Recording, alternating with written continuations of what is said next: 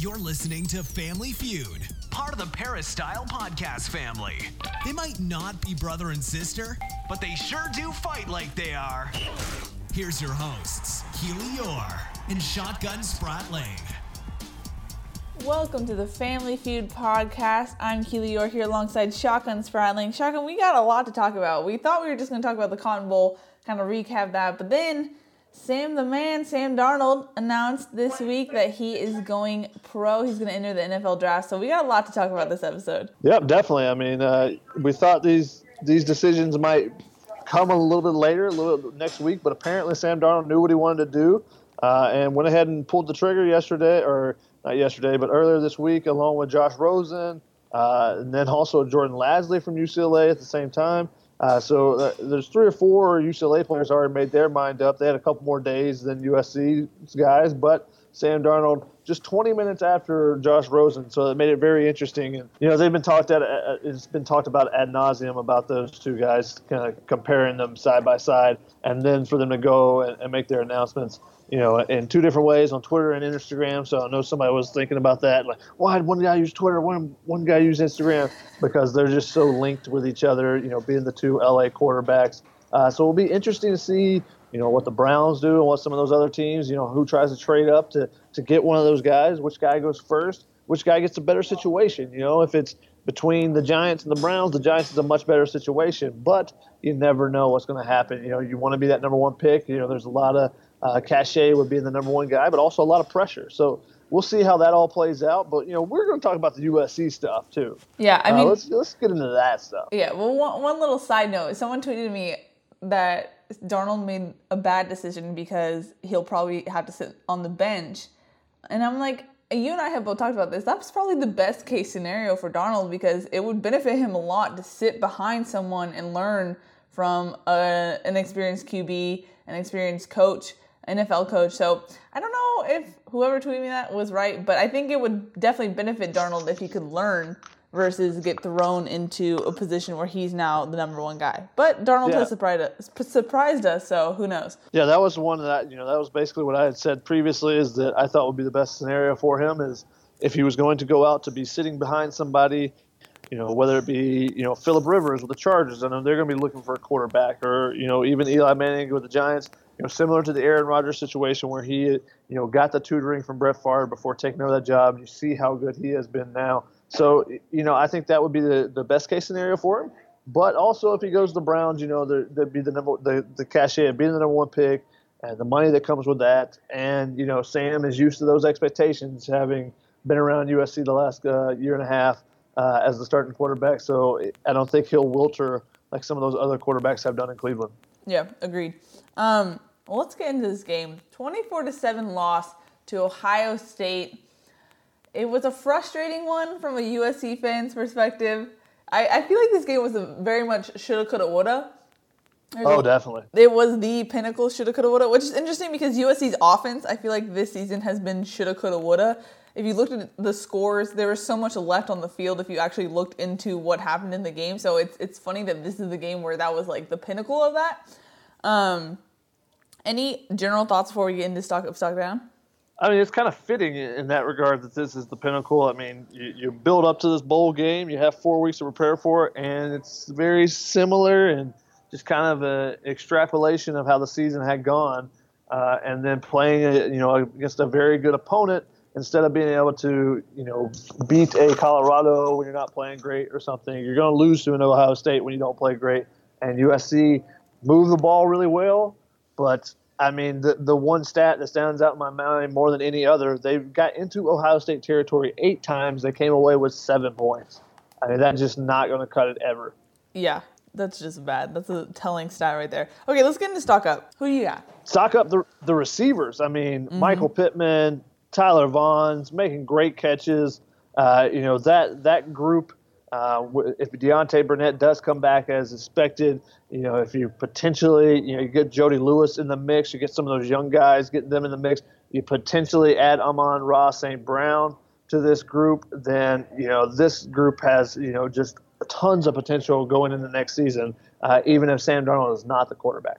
Yeah, agreed. It really, I keep saying this, it makes you wonder how much, uh, if Tyler Vaughns would if he started from the beginning of the season, if he got rest with Darnold, got that chemistry, if Pittman didn't have an ankle injury, does Darnold's stats look better in the beginning of the season? Who knows? But I think that it definitely makes a difference. Also, props to Pittman. His girlfriend tweeted this, but I kind of, I told you, I kind of had an idea because I saw him coming out of the X-ray room. He broke his thumb on one of the plays where he was extending, and then continued to play the rest of the game. And and whenever you play through a painful injury like that, de- definite stock up props for Michael Pittman.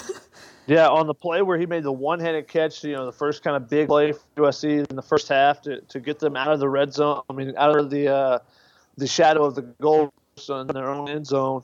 Uh, and apparently, I, you kind of see flexing a little bit. On, you know, I try to watch and see if there's anything that really happened, but you can't really. There doesn't seem to be anything evident as you know. Oh, he got stepped on, or oh, this is what this is what happened. Uh, but then also, you know, you had seen him go to the X-ray room. I saw that before the half ended, you know, were the clock was kind of winding down. It was only like 20 seconds early, but they were trying to run Pittman early into the locker room. Uh, so, you know, we were kind of on the lookout to see if anything was wrong with him, and he just continued to play. He played the rest of that series where he actually had the injury. He continued to play, and you know, played pretty well had a couple more catches after that. So big props to him for playing through the injury. I know he's gone through a couple different ha- things with his hands, so it'd be nice to see him if he can get healthy going into the spring and have an opportunity to, you know, have a full spring, which is something he didn't have last year. And then again in the fall when he got injured with the ankle. So it'd be nice to see him get healthy and, and be healthy for a stretch to to very to improve his um, abilities and and get that. Um, get in sync with the next quarterback, the, the next quarterbacks, I guess, that will be taking over USC since there's going to be a competition uh, starting in the spring. Yeah, I, I, am not really mentally there yet. I think Sam is still at USC in my head, so that's going to take a little bit of switching to happen. Um, I also have Ohio State's D line on stock up. Oh, definitely, definitely. I mean, there's ever a stock up, I think it's for them. Um, you and I were standing, we happened to be standing randomly on the field, and that's exactly where Ohio State's D line decided to start warming up. And that was, I, I told you from the beginning, I was so impressed with their D line. I was like, these are big guys. And you're like, calm down, they're not that big. I'm like, no, these are big guys. And it was just impressive. They were so together, so organized in their warm ups. I was like, okay, that this is going to be a difficult challenge for USC because I hadn't seen their D line up close um, prior to that moment. So I knew from that moment it was going to be a tough challenge for USC's O line, and it definitely proved to be that um, during the game. So definite stock up for them. Yeah, they, they, were they were tremendous in that game. You know, they got great jumps off the ball, and the fact that they could rotate guys in and keep everyone fresh. Yeah. Uh, you know, that was the one position group where they had a real advantage against USC, and you know that was one position group where they dominated against USC. So I give a lot of pre- uh, credit to that group. You know, that was the the group that Ohio State was going to lean on, and they did, and you know they were were a main reason that that team was so successful in the Cotton Bowl. I got uh, Uchenna Nwosu and Rasheem Green, USC's pass rush yep. duo on the so other side I. for stock up. Uh, Uchenna Nwosu, you know, was healthy and you saw what he could do. I mean, both of those guys abused Billy Price, the all all American center. The you know he had been a second team All American guard last year, moved to center this year, won the Rimington Award as the best center in the nation. Is going to be a, a, pretty good draft pick. And on a couple of plays, those guys just dominated that Billy Price. So uh, you should have known his first sack. He goes right through Billy Price, just kind of knocks him backwards uh, and then goes and gets JT Barrett. So, you know, both of those guys were, were very good in that game and, and, definitely boosted their draft stock. We'll see. We still haven't heard from Rasheem Green as of as of our recording, uh, though.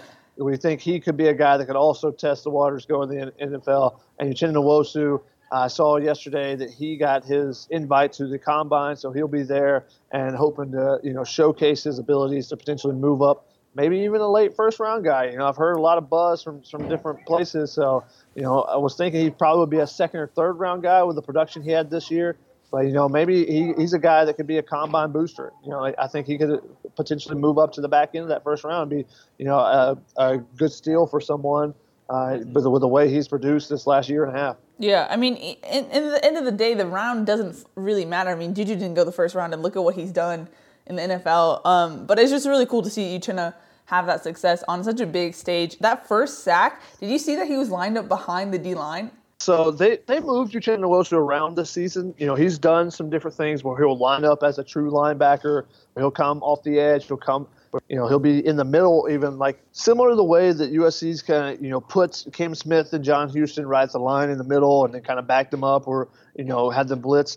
You know, they've done that with Uchenna Nwosu. So he's kind of been in a semi, you know, a linebacker slash even in kind of a nose tackle role, even though he doesn't have his hand on the ground. You know, he's coming right up the middle. And uh, that first sack, they actually lined him up as basically the middle linebacker. Cam Smith was was spread out on a receiver, and he, he just blitzed it and came right through there and dominated Billy Price on that one to get the first sack. Uh, you know, he had a, I think he had two sacks technically. He had another one where he pulled J.T. Barrett down like right at the line. Uh, didn't get credit for the sack on that one, uh, but you know he, he had a really good game. Rasheem Green also was you know used was showcasing what we've kind of seen all season. And if people hadn't been watching him, he's been really good for for USC as well. Yeah, in that sense, I had Clancy slash the defense as a whole. Um, mm-hmm. I thought Clancy had a great game plan coming in. Um, of course, you have to give the caveat that USC's offense didn't really do much to have uh, Ohio State kind of get out of cruise control in the second half, but still they they kept them scoreless in the second half. Um, also, a season low in yards, third down conversions, and plays. So as far as stats, it looks pretty. It was a pretty game, and it was just such a shame that they were. It was such a complete defensive performance that USC's offense just couldn't get it going, and I think that's why it's so frustrating.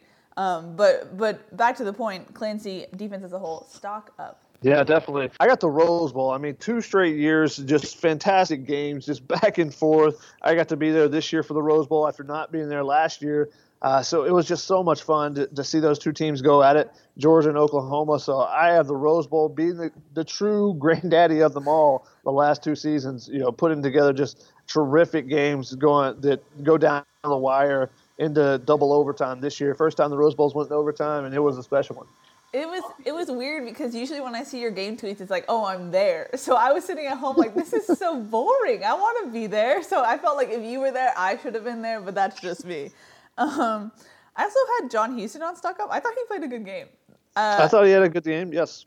Well, I got one more for uh, for actually for basketball. I got Jordan Usher, the you know the basketball freshman. You know, I'm gonna throw a little basketball in there as well. Oh, uh, you know, he's been playing really well and, and, has really, you know, given this team a boost coming off the bench. So uh, I think he's a guy that's coming into his own. You see in that that freshman, you know, halfway through the freshman season, you see guys either really take a step up or kind of, you know, hit the wall and fall down. And I think he's a guy that's really taken off. Yeah. Speaking of basketball. That's why if you hear all this extra noise, Shotgun is traveling, and that's why we're not in our usual semi-quiet environment. So once again, blame it on Shotgun. Yeah, that's it. I'm, I'm around all the travelers here at the at the airport as everybody's going back and forth. It's true. Um, is this time to insert a stock neutral? Nope, there's no such thing as a stock neutral. Yes, there is. This one is specifically a stock neutral because he was in stock down. But because of his decision, I had to move him to stock neutral because I just couldn't put him in stock down for his last game as Trojan. Sam Darnold. I had him in stock down. yeah, so I had to put him in stock neutral because I just couldn't do that to say for all he's done for USC. But in this specific game, he just seemed way too tight. He didn't look like he. I mean, Helton pulled him over and said, "You just got to play ball. Just play ball." Because even Darnold told me this after the ASU game. Sometimes he just gets too much in his head. He plays too tight. He doesn't read things well. And that's what was happening. His reads weren't good. He missed a wide open Deontay in the end zone to start the fourth. There's there's so many things that he could have connected with uh, wide receivers on that didn't, and it ended up costing the game, especially the turnovers. I mean, that was something that nagged him all year, and that's what happened in this game.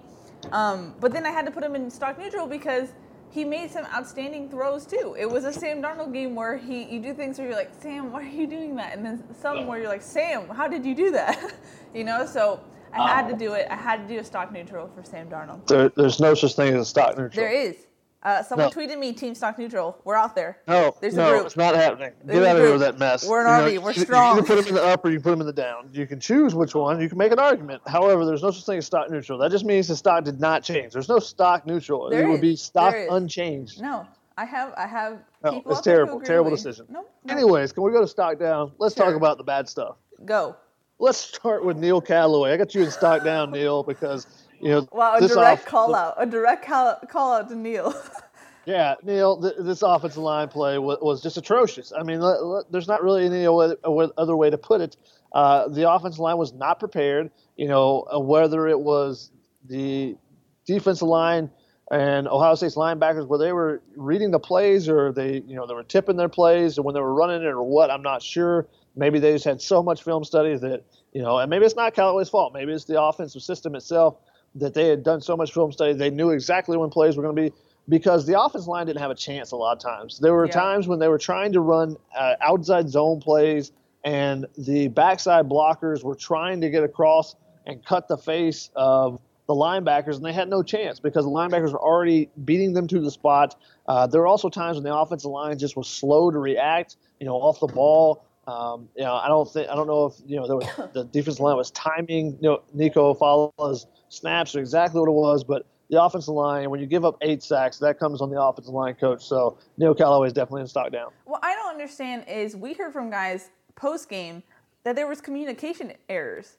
that there are issues as far as communicating and being on the same page. And I don't understand how that happens at this point in the season. I mean, if you go back to the UCLA game, that was the game that they were supposed to run all over UCLA. I mean, we all knew UCLA's horrible run defense, and yet they couldn't do it. Why? Why is this happening at this point in the season, and why can't they get it together when they had four weeks to prepare? You know, isn't that concerning yeah. having those miscommunication errors at this point?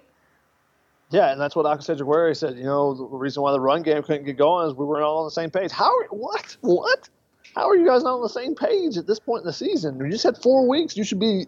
You should never be on. You should be on the best page that you've ever been on. You know, when you have four weeks to prepare for a game, uh, it just did not make a lot of sense. You know, there were some communication errors and there were some just beats. Um, you know, and like you said, the UCLA game, they didn't run the ball like they you know was expected. I was expecting you know, maybe Ronald Jones will run for 200 and somebody else to run for 100, or you know, maybe three three players running for 100.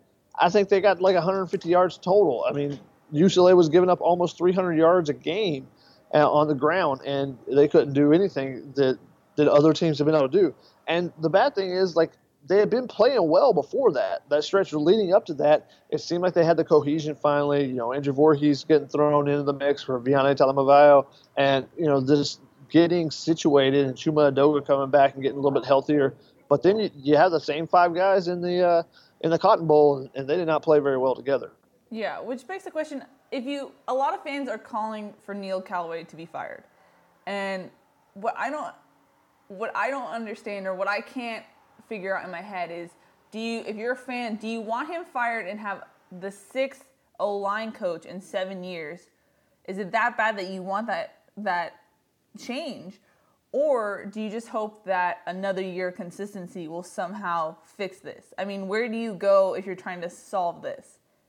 Well, you have consistency from last year, so you've had him for two years now, and you would say that there was a regression on the offensive line as a whole. Well, could you argue granted, you have there were three guys injuries? that go to the NFL, yeah. and but there was expected to be a lot of veteran guys on that line, and you know some of those guys just didn't perform as well as they did in previous uh, years. So uh, you know, that's where you have to look at. I don't call for anyone's job because you know that's a lot uh, to to ask of of a fan to to be able to say that you know this guy needs to be fired or not. So I, I don't think that it's my job to call for anyone's, but they have to make some kind of adjustment uh, there and figure out something to be a more consistent unit.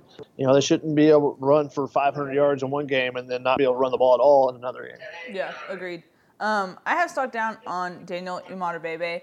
I don't know if this is more an indictment on him and his blocking ability or the blocking scheme.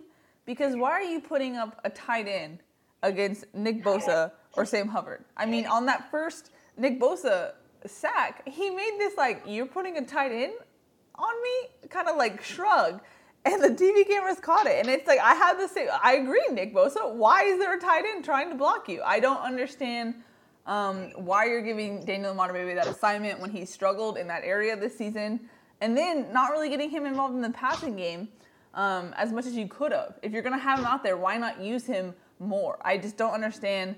Um, that whole scheme to try and get him involved in that way. Why not use his strengths um, or why have him block such hard defensive ends in the first place? I don't know.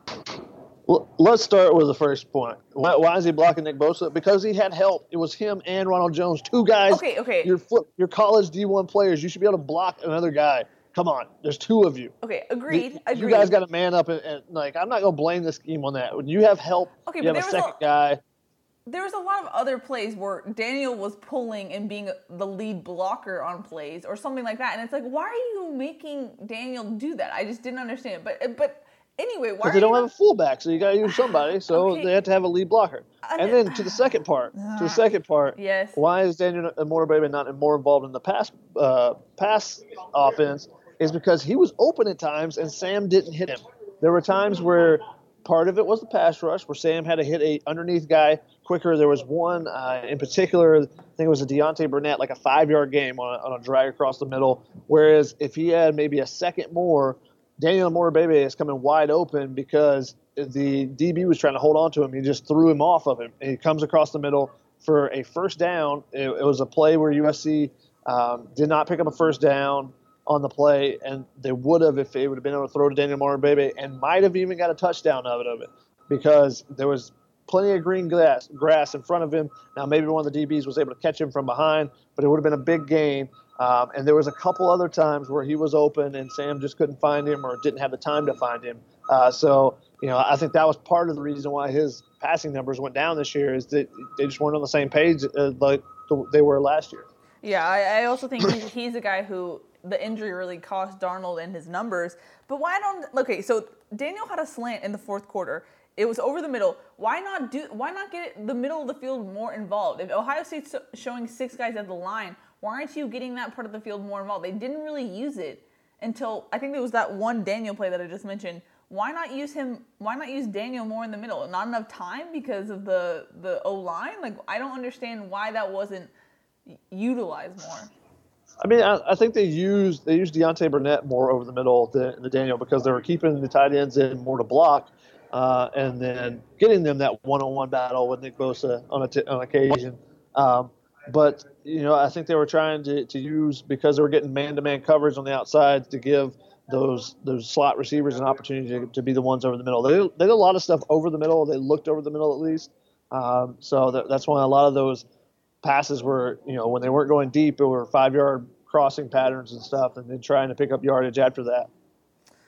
Yeah, I don't know. They're just mm, I have I have issues with this game and the offense. uh, who you got for stock down?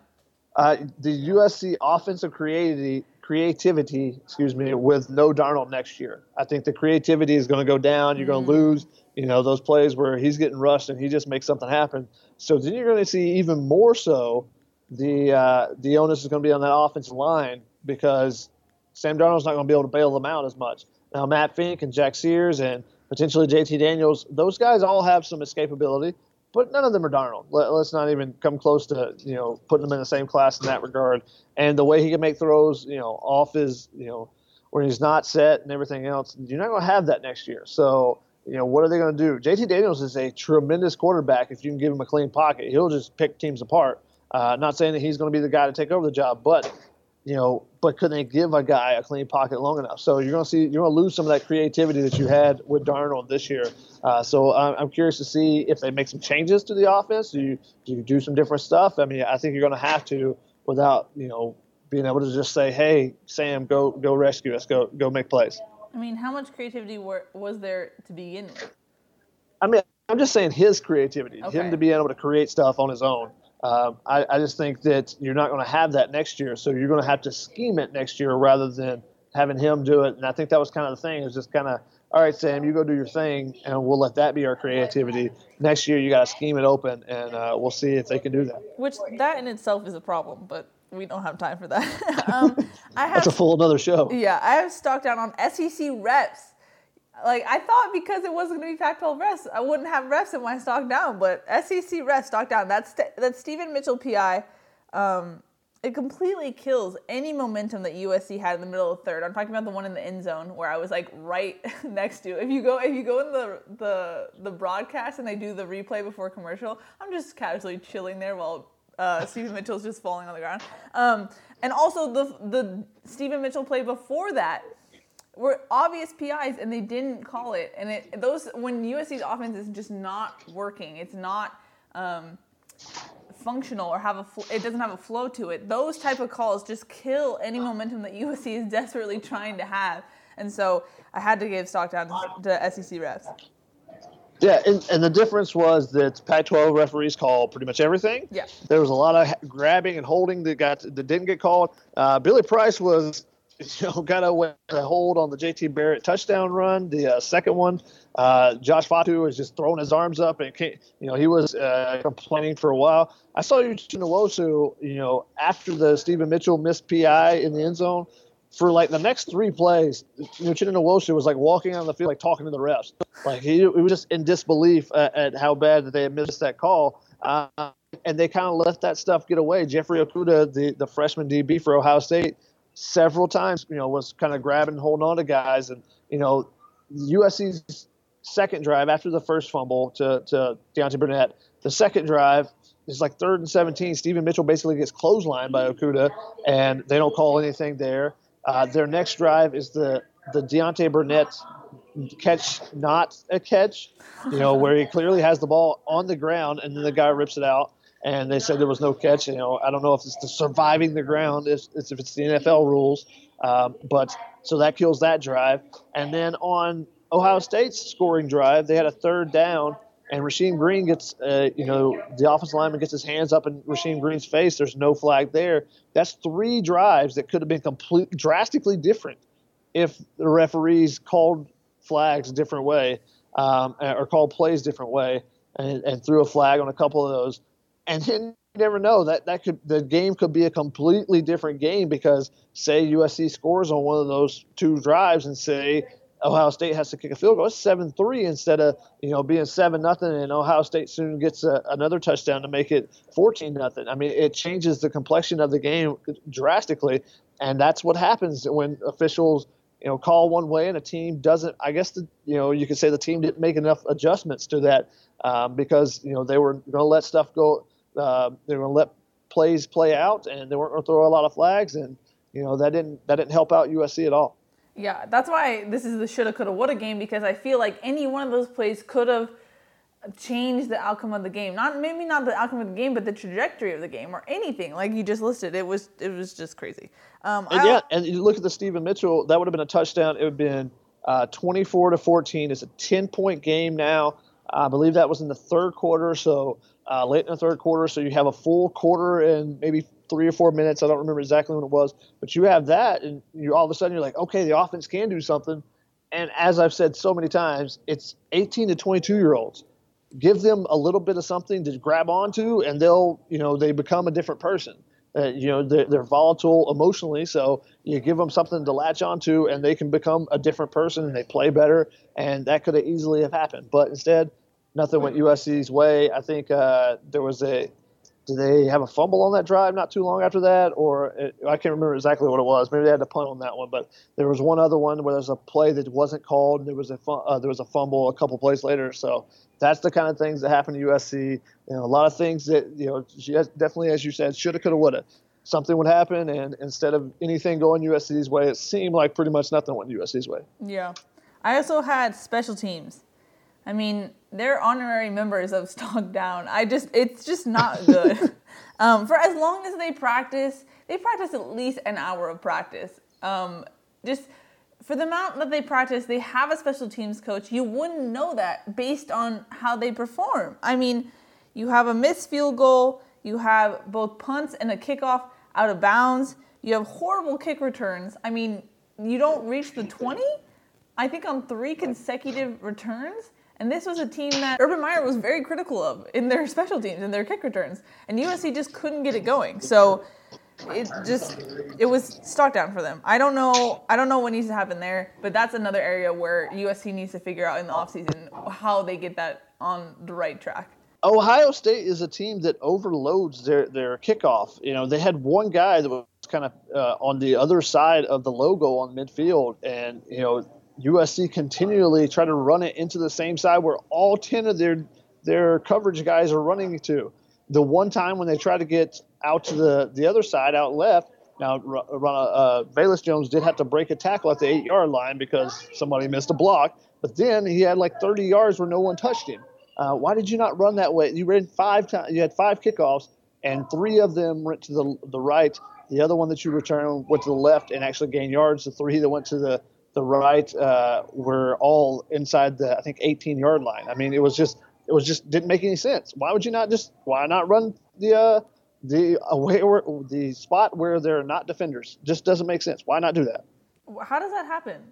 I don't understand how you don't make that adjustment. No, I don't. Now, I I've never returned kicks, so I don't know if they thought, hey, if we just get past this one line, then there's going to be something wide open. I don't know. Maybe that's what it was. Yeah, I don't know. Um, I also had stock down on tempo slash urgency. Um, multiple times in the game. I know you and I were both critical of the end of the third um, when they just wasted that time. Um, especially like, why not treat the end of the third like a two minute drill? You know, USC does better when they go up tempo. Um, why not try and do that? I mean, maybe because the line couldn't go that fast. But you, I, when Darnold's in his head this much and the offense is trying so hard to get something going and it seems so stiff, why not put them up tempo and try to just get them to do muscle memory and do get out of their comfort zone to get something going. I don't know. But they wasted so much time at the end of the third. And then the last drive of the game was six minutes long and you don't even end with a score. I mean, it was just it was just mind boggling. Um, someone texted me, a former player texted me, do they know that it's the end of the game and that they're not gonna, it's not the game winning drive? And I was like, it doesn't look like it because they're just, they're, they're not playing with urgency, and it was it was just not a good look, especially when your defense had played so hard for the whole game. Maybe somebody just said 14-7 on the sideline, so like, oh yeah, we're just gonna score a touchdown, and they just didn't know. No, it, it made no sense. Uh, the, the there was no urgency there. I actually had that in my change it. Just. I had mm. tempo with two exclamation points, which is a lot of exclamation points for me. Yeah, it, uh, it just did not make sense. It was a minute and 39 seconds left in the third quarter. They ran two plays. You're down three scores. What are you doing? Go get up on the ball and go. You get a first down. You like especially the last play. I said, oh, there's a, I think it was 30 something seconds left, and they didn't run a play at all. You get up on the ball, you, you run the play, and it was a third down. Grinning, hey, you want to get the right call, but you get the right call, you get a first down, you get another play. That's an extra play that you just got uh, by running. Instead, they lost two plays by not running a play, two potential plays. Uh, and then, you know, that's how you get back in the game is, oh, you score. Now there's 14 minutes left in the game and you've got it down to 10 points. You can score 10 points in 14 minutes, but you can't if you don't try to go after, you know, go for it. And they just waited and, you know, just look to the sideline. You know, I probably will look, you know, when I do my full notes, I might look and see how much time actually they wasted looking over the sideline after being set, being set, and then seeing what's going on with the defense. Let's look to the sideline and see what's going on it was just uh, it was mind-boggling to me. It just there was no urgency. It's just like they quit. It basically looked like the coaching staff had said, "This isn't going to work. We're just going to try to run the clock out. We'll try to pick up yards as we go. Maybe some good things will happen, but there's not really a chance of winning. So we'll just go at this tempo. That's not going to that has no chance of getting you three scores in the game."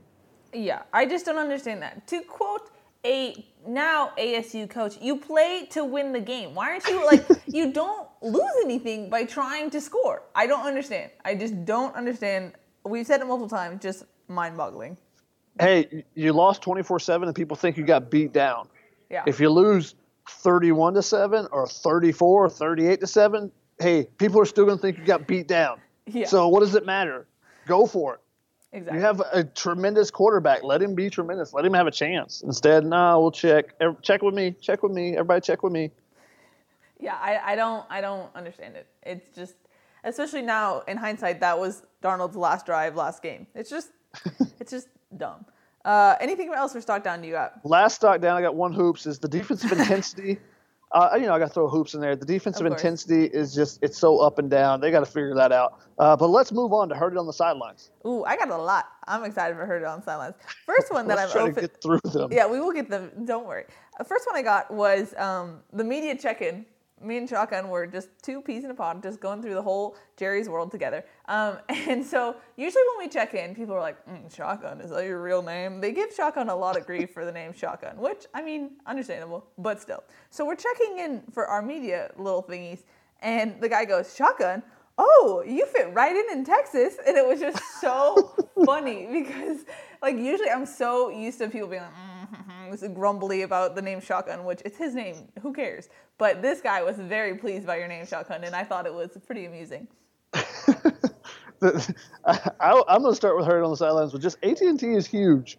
Yeah, it's yeah. huge. I literally got lost for 20 minutes. Now, now part of it is AT&T does not have good signage telling you how to get the press box. It's true. But I got lost for 20 minutes walking around because Keely and Dan were on the field doing instant analysis. I'm like, oh, I'll go up to the press box. And I ended up on the wrong side of the stadium. The lady that I was like, oh, which way do I go? She sent me the elevator. I went up and I just wandered around until eventually I asked somebody else. They're like, no, you're on the, you got to go to the other side of the stadium. And then I went to the other side and I'm like, all right, now how do I, because there's no, the, the levels are all the star suites level or the Hall of Fame suites level. There doesn't say there's not just like oh PB press box. There's nothing like that. You're on the suite level and you have to find the right one. So it was kind of confusing and hard. But AT&T is huge. Yeah, there's plenty of plenty of room to get lost in. Yeah, it's kind of like you know when you go to the ocean and you're like, wow, I feel so small and insignificant. That's how you feel in Jerry's world. You're just like, wow, there's I'm so small. I mean, the screen is massive for the Alabama game, I walked in there like, mm, everybody talks about the screen. Let me really see if it's a big deal. And I was just mesmerized. It's one of those things where your jaw just drops open and you're like, oh, it was just, it's it's pretty fun. It's like a big playground.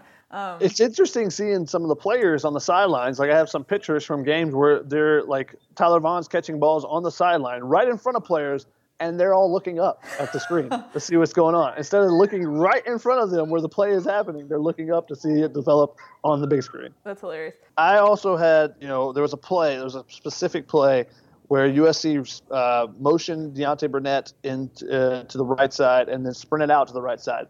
When Deontay Burnett motioned, the the defense, someone on the defensive sideline, I was over on the Ohio State sideline, someone yells, sprint out, sprint out, sprint out. And they were exactly right. Uh, so obviously there were there was something that Ohio State had done enough research on USC's plays that they knew exactly when USC was going to run certain things, and uh, you know, they were calling it out on the sideline, which kind of tells you something. Yeah. Um, I I thought the vibe was definitely interesting during the game because the defense. And you and I talked about this, and you said, of course, that the defense has to be more huddled together. But the defense just seemed more together and more co- cohesive as a unit versus the offense you know, Darnold is off to his side. Different players kind of spread out on the bench, the benches. It just had such a different vibe where you could see where the defense was totally together, totally motivated, and yet um, the offense kind of just seemed separate but whole, if you will. It was just such a different comparison, and then seeing what that looks like on the field, um, it was interesting seeing how they were try- both sides of the ball were handling this tough game. And I think part of that is you look at the the offensive coordinator, the defensive coordinator. One's in the booth, one's on the on the field. Uh, I think that plays into it a little bit. Uh, I think just that defensive unit. There's a lot of veteran leaders, and they you know they are really rallied that group together. Offense, you know that's that's been a question mark all year. We talked about it several times, like who's going to be the, the vocal leader on that on that group.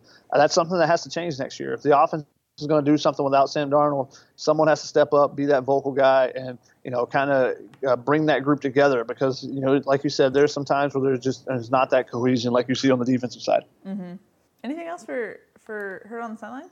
I actually got a couple from from the Rose Bowl being there. you know, I, I got Doesn't to chat with. count.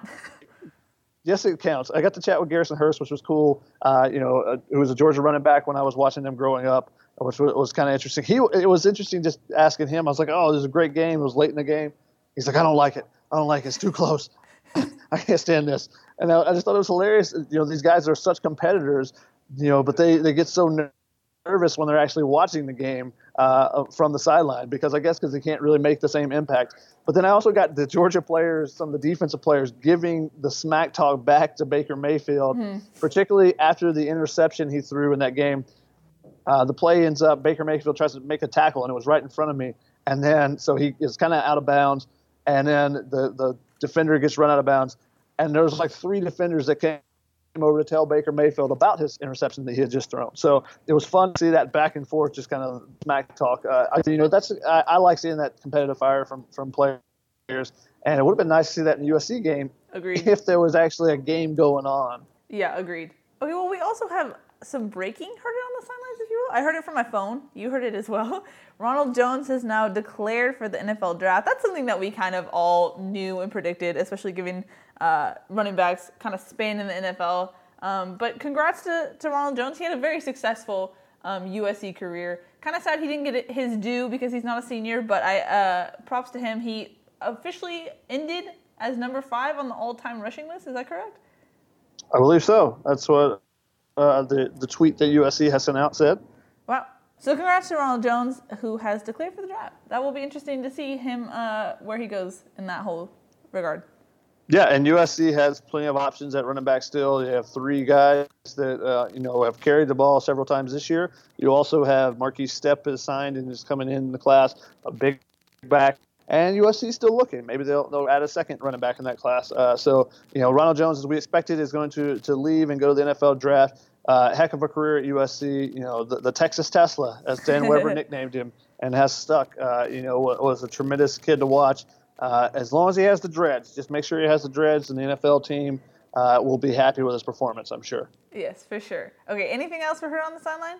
Uh, one from basketball. Uh, Andy Enfield was asked about, you know, what what's uh, what are you guys going to do? Because they have two days actually this weekend um, between they play on Thursday and they play on Sunday. What are you going to do with those two days?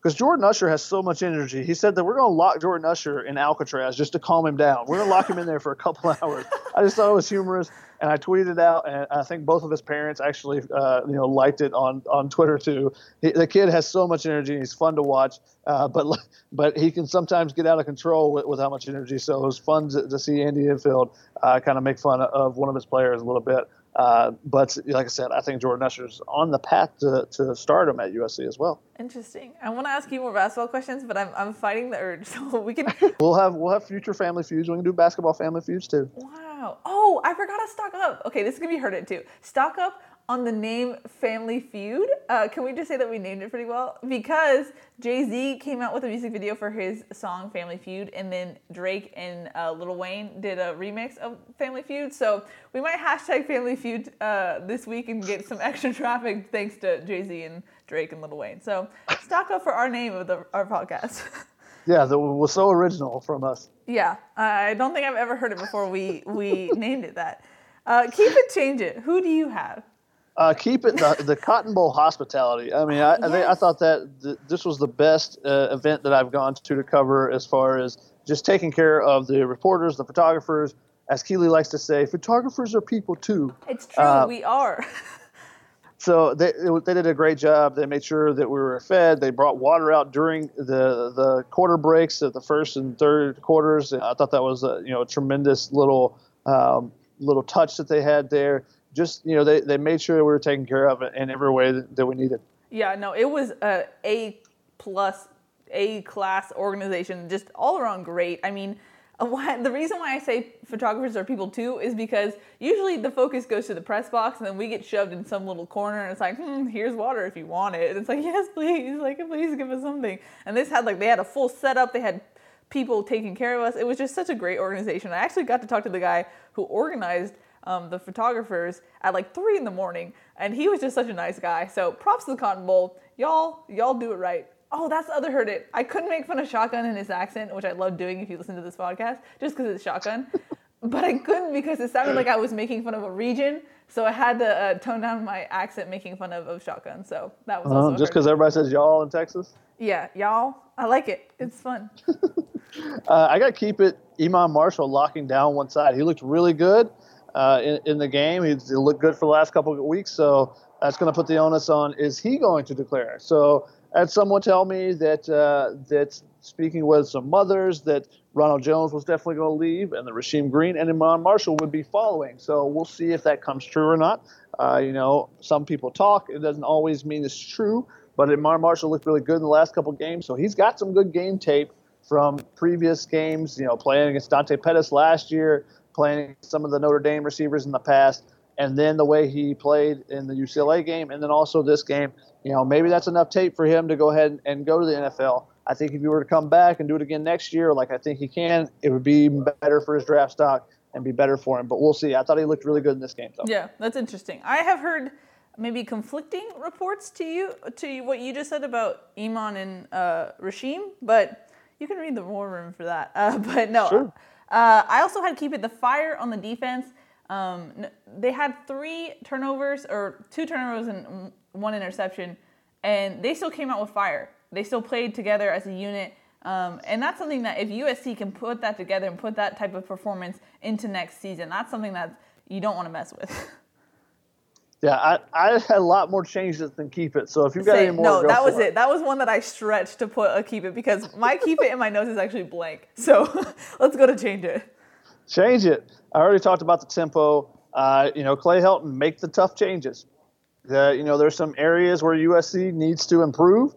How you have to do that, if that involves, you know, making some coaching changes, that involves bringing in other people, whatever it is, make the tough changes. Don't just go with the status quo because, hey, it's family or hey, it's people that I know really well or whatever. Sometimes you have to make the tough changes. If you want if you want your dream job to succeed, sometimes you have to put the job before your feelings for with other people. So I think that's something that may have to happen this offseason. USC's got to make some changes somewhere. I don't I don't know it doesn't necessarily have to be personnel, but there's got to be either some offensive philosophy changes or some special teams or or you know if you're going to spend that much time on special teams and practice in particular, it's got to perform better. So either make it and cut out the special teams and just special teams put more time into the offense defense if that's what it, you know if that's something that needs to be done. But you, know, you got to make some changes this offseason at USC when you don't compete very well and you know two of your games you lose to Washington State. Uh, I, I, think you got to do some things different this next year. So we'll see what what Clay Helton does. I completely agree. I think in the long run, this loss might be more beneficial for USC because I feel like if USC had kind of scraped by and won this game underlying issues that have kind of been um, swept under under the rug this season would not get really looked over. I mean, they really hyped up, oh, we're Pac-12 champions, which is a, a, an accomplishment. I, I'm not trying to downgrade that, but given the strength of the conference, that doesn't seem that um, impressive this season. I don't know if you can really hang your hat on that. And if they had like squeaked a victory, I don't know if Clay Helton would have made changes that need to be changed that we've seen all season long. Um, so I think this was a brutal wake up call that, hey, when you go up against an elite team, an elite defense, you can't get it done. Um, so I think in the long run, this loss will be good for the team so that they can make those tough changes. Um, but it will be interesting to see for sure. We'll see. Also, check the war room for that. There's information in there about the potential coaching changes as well. I had change it self discipline. Don't get in a stupid fight. I thought that just I understand some guys were frustrated, um, but Jamel Cook getting in that cheap shot, I just don't. I just think it was such a bad look on all an already semi embarrassing um, national performance. Just don't get into that. Don't get into that messy stuff. Just clean it up. Don't get into a stupid fight. Don't throw cheap shots. Just change that completely. Uh, I also had um, holding players more accountable, and mm. then this would come into that as well. Uh, whether it be the turnovers with Sam Darnold, like it, you know, you talked about how you know, Clay was basically trying to calm Sam down and get him to play.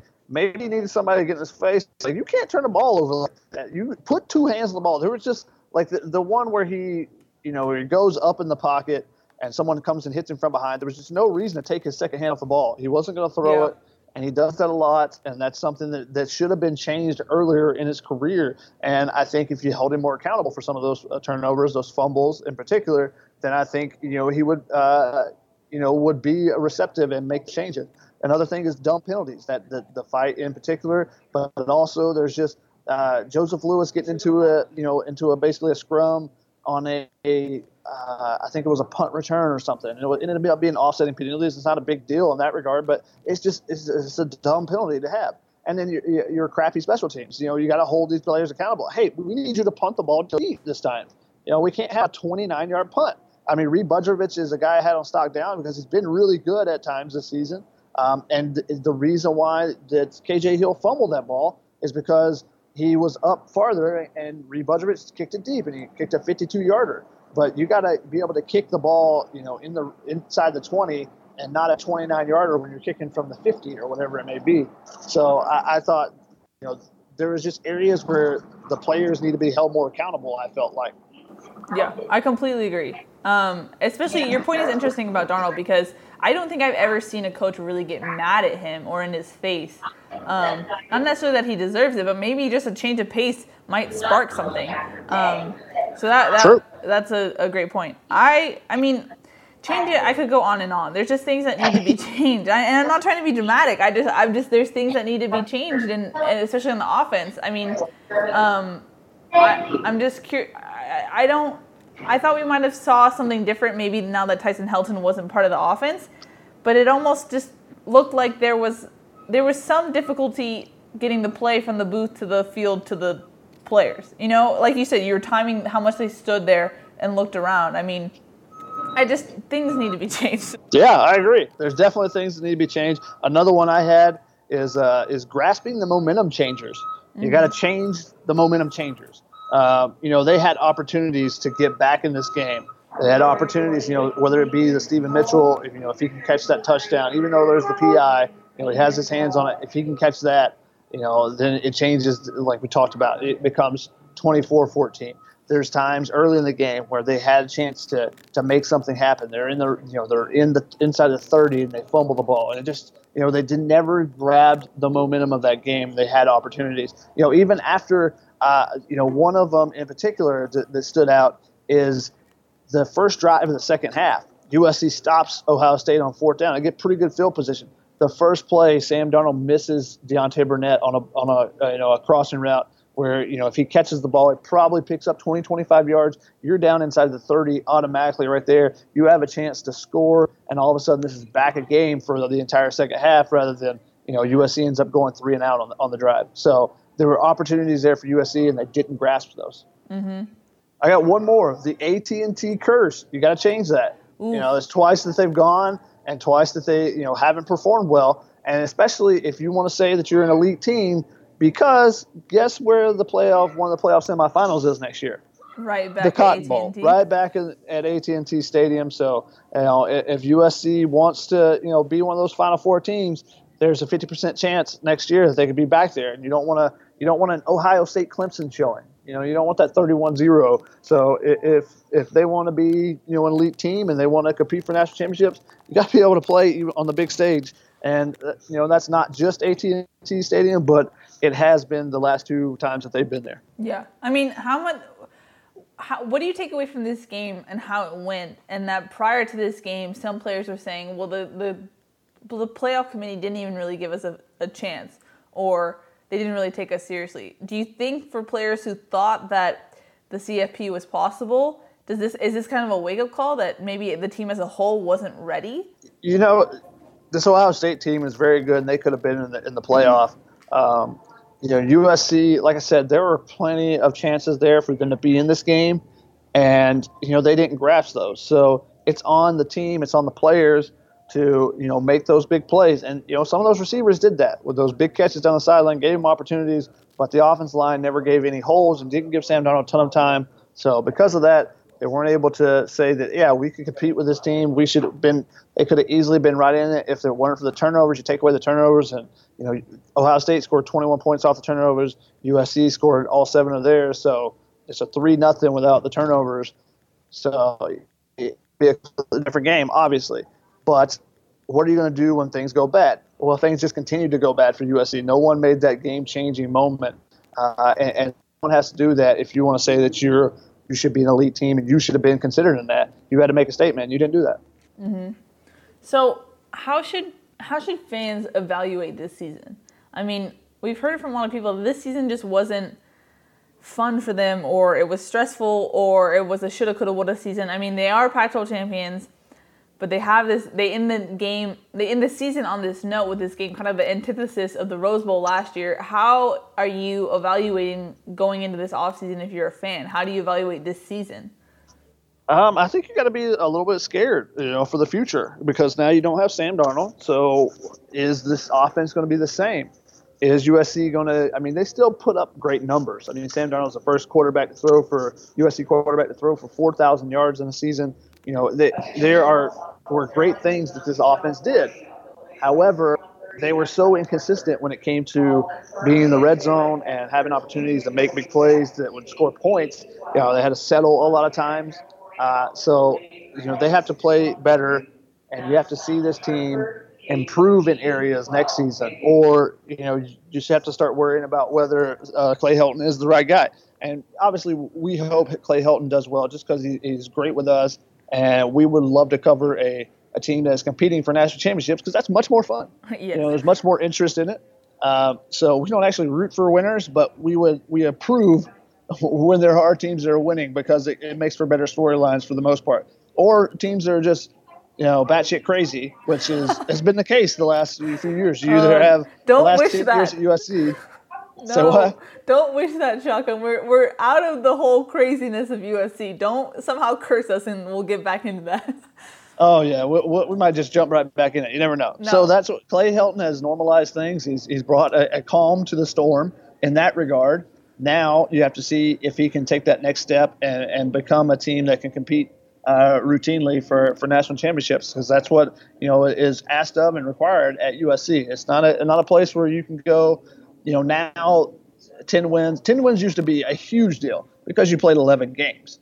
Now 10 wins is a good good marker. Now 10 wins is like eight wins used to be. It's a good marker. Hey, we get to 10 wins. That's that's something that is strong. But you don't want to consistently be a 10 win team. You want teams that win 11, 12, I mean 13 games uh, in a season. That's where you, you showcase and become the elite programs that, that USC is used to being. What I'm really curious about is who's going to step up and be a leader on the offense now. Because you have Rojo leaving, you have Darnold leaving. Is that Deontay Burnett becoming more of a vocal leader? I could see Michael Pittman maybe becoming a vocal guy. Um, Toa Lobendahn, if he stays, is going to be that vet guy. Um, how I'm curious to see the quarterback situation. Who becomes a natural leader on the offense? I mean, I think that has a big say in it because Darnold from the beginning had that leadership ability um, to lead guys, even when uh, Max was in the picture. So I'm curious who, how that leadership stuff uh, shakes out. Well, don't put it beyond JT Daniels if he were to win the job. I mean, he is a guy that has gone down to San Antonio and really impressed. So there's an opportunity for him to, to actually win that job. But he's also gone down there basically just to recruit. He's a kid that, that knows uh, and, and, you know knows what he wants and, and you know goes out and gets it as far as you know get helping out at the other recruits, but also at Mater Dei, he was the centerpiece of that offense and he led that team. You know, he had great pieces around him but he was the guy. He was able to call his own plays at time. I mean, he is a, a very cerebral quarterback that also has some athleticism. He's a, a, a different cat, uh, you know, when it comes to the quarterback position. We'll see if he gets the opportunity, you know, and how quickly, if he does earn that, how quickly can he be a guy that takes over the huddle and becomes that guy? It's hard for a freshman to do that, but we'll see. I mean, that's that's a guy that I would look at and be curious to see. Amon-Ra St. Brown as well, if he were to come to USC, I think he is a guy that you know is very vocal and you know is very emotional and plays with that emotion. That's something USC hasn't really had. They need, they need some players to play with some emotion uh, and c- controlled emotion. Let's put it that way, controlled Yeah. emotion. Because times it just seems like you know, even Ronald Jones is a guy that, you know, he scores a touchdown and he tosses the ball and he slaps a helmet with the offensive lineman. That's it. You know, uh, without Juju this year without Darius, they just didn't really have that uh, emotional leader. So we'll see if that changes this next year. Yeah, they definitely need an emotional leader. I think that it can be said after seeing the season as a whole. Um, but the interesting thing about JT Daniels is that he's coming in fall camp. He's not coming in spring. So it's Fink and Sears already kind of have a head start, and now they'll have a, a bigger head start um, with the team as far as leadership goes. So I'm very curious to see how all this um, breaks down. It'll be interesting. It, it definitely got way more interesting at USC. So we'll see. There'll be plenty of storylines in this season to come. Yep, that's for sure. Um, wow. Any final thoughts? I mean, we're getting to the. It, well, I mean, we're not getting to. It is the end of the 2017 season. We're like we said uh, earlier. We're gonna have a full-on 2017 Family Feud, stock up, stock down, all that good stuff. So it will. I'm sure it will be tons of feuding because you and I don't agree on these things. Uh, there- there'll be feuding for sure. Any final thoughts from this game, this season, to close out this podcast? I think USC knows where they stand. They, you know, they this was a kind of a wake up call. This is where you, your place is right now. You're not a top four, not a top echelon team. Uh, you know, after coming off that Rose Bowl and all this hype and expectation, now they had an opportunity. They didn't show it. Now they have to go back to the drawing board and get back to work. And you know, I, I think that'll be some motivation going into the off season. So I think there'll be plenty of storylines coming up. But this team has to, uh, you know, go back and, and realize that hey, if we want to be that national championship caliber team, we got some work to do. I agree. All right, that's going to wrap it up for this Family Feud episode. Thank you guys so much for listening. Uh, for Shotgun, I'm Keely, and we'll see you next week. Peace.